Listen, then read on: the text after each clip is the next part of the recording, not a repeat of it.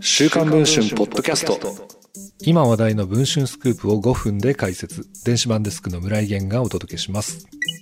9月7日の記者会見で、ジャニーズ事務所の藤島ジュリー恵子氏は、社長からの隕石辞任を発表しました。しかし、同時に性加害の保障への取り組みを理由に、代表取締役の留任を明かしていました。会見に先立ち、外部専門家による再発防止特別チームは、性加害問題の背景に同族経営の問題があると指断した上で、ジュリー氏は代表取締役社長を辞任し、解体的出直しを図るべきだと提案をしていました。なぜ、それでもジュリー氏は代表取締役に居座ったのでしょうか。その主な理由が、ジャニーズ事務所が事業承継税制の特例制度で税優遇を受けるためだったことが、週刊文春の取材で明らかになりました。週刊文春の取材に対し、ジャニーズ事務所も事業承継税制の特例措置を申請し、適用されていると認めました。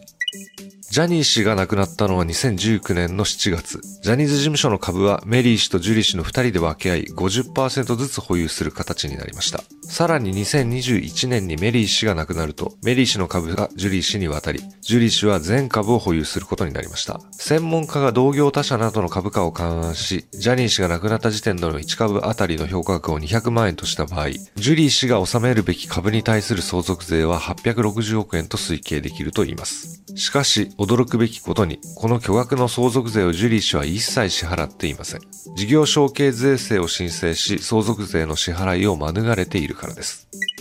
事業承継税制とはどのような制度なのでしょうか？税理士によると、近年後継者不足や後継者の重い税負担を理由に黒字廃業する中小企業が後を絶たないと言います。そこで国は2009年から中小企業の事業承継を後押しするため、事業承継税制を導入したといいます。2018年にできた特例措置が適用されれば、株式の相続税や贈与税の納税が猶予され、実質ゼロにできるといいます。ただし、ジャニーズ事務所は事業承継制度で税金が優遇されるためには、ジュリー氏が代表取締役の座に座り続ける必要があります。相続税をゼロにするには、申告期限の翌日から5年間代表取締役を務めないといけないと言います。また、5年後以降は株を継続して保有する必要があります。この税金優遇の目的は、後継者が事業を円滑に次世代につなぐことを条件に、本来かかる税金を全額免除しますよというもの。なぜ5年間とかというと、後継者育成に最低5年は必要とされているから。ジャニー氏が亡くなった際の相続税の申告期限は2020年5月。そこから5年間、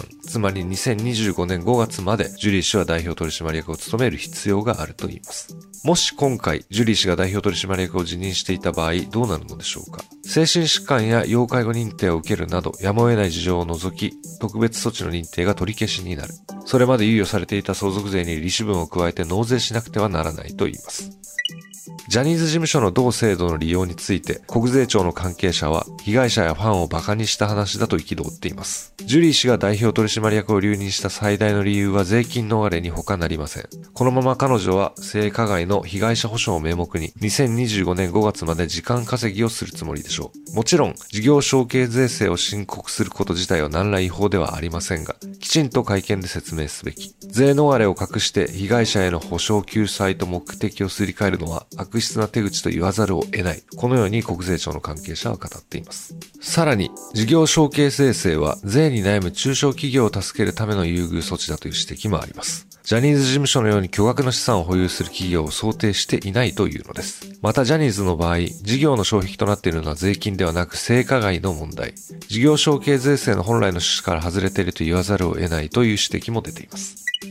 ジャニーズ事務所に尋ねると、事業承継税制を受けているのは事実ですと認めた上で、このように回答しました。中小企業が事業及び雇用の継続等を行うための事業承継税制であり、当社は雇用を維持し事業を継続しております。法律事務所、会計事務所と協議し、事業を継続するためにはどのようにするのが一番いいかを話し合った結果であり、税金逃れと言われるのは大変遺憾です。また、相続税の額が860億円と質問は違います。現在配信中の週刊文春の電子版では、この問題を含むジャニーズ事務所の最新情報について報じています。この続きは電子版の方でお読みいただければと思います。それでは本日のポッドキャストはこの辺りで。